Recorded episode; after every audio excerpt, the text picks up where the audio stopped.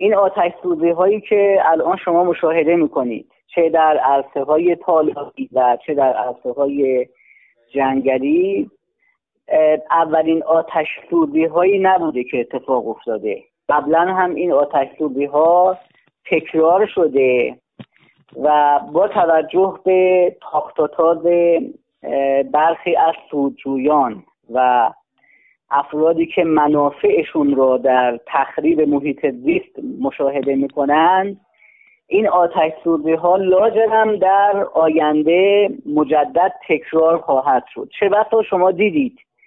بعد از این آتش سوزی که در طالاب انزلی رخ داد و چیزی حدود هفت تا دوازده هکتار از این طالاب نابود شد. بلا فاصله این آتش سوزی ها در طالاب شادگان رخ داد.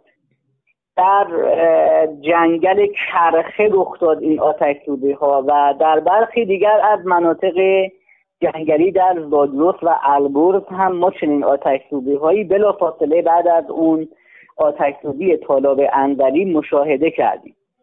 اما اینکه من علت یابی بکنم در خصوص این آتش سوزی ها باید این نکته رو خدمت شما عرض بکنم که در خصوص طالاب انزلی این موضوع خیلی مهم بود که ابتدا این طالاب خشک شده بود این طالاب آبی نداشت و سپس مورد تاختاتاز زمین خاران قرار گرفت و این طالاب رو در واقع سوزاندن یعنی ابتدا ساکن افرادی که محیط زیستی هستند سودجویان اقتصادی اینها ابتدا عرصه های طبیعی را خشک می‌کنن و بعد که این عرصه های طبیعی خشک شد اقدام می‌کنن به زمین خاری حالا به واسطه آتش زدن ها و جنگل تراشی و حالا به طریقه مختلف.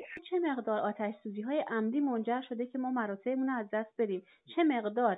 این آتش سوزی ها عمدی بوده و باعث چند هکتار زمین و مراتع رو از دست بریم در حال حاضر دو سوم از عراضی طبیعی و محیط زیست بکر طبیعی کشور. متاسفانه یا از طریق آتش سوزی یا از طریق تغییر کاربری یا از طریق زمینخواری متاسفانه از بین رفته. توجه می‌کنید.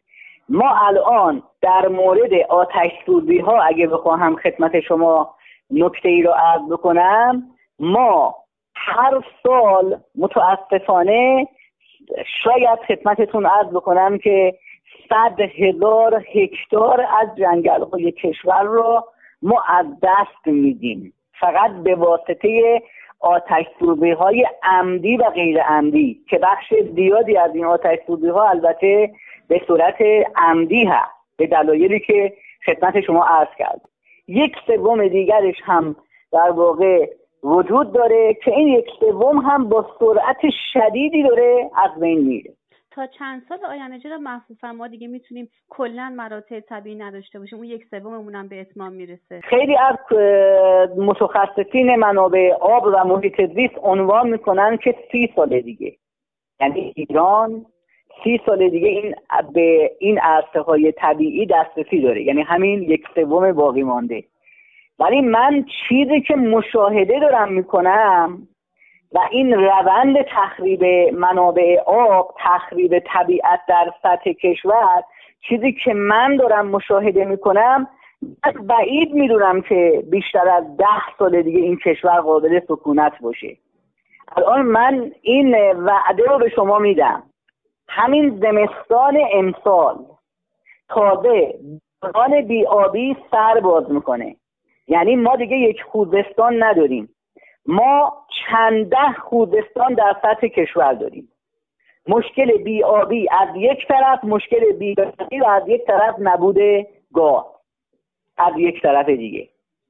و همه اینها تشدید می‌کنه بحرانهای اقتصادی رو از اواخر پاییز به سمت فصل زمستان بحرانهای اقتصادی و معیشتی رو تشدید می‌کنه. بخش زیادی از این آتش هایی که رخ داده به این صورت بوده که تبدیل کردن زمین ها را به زمین کشاورزی.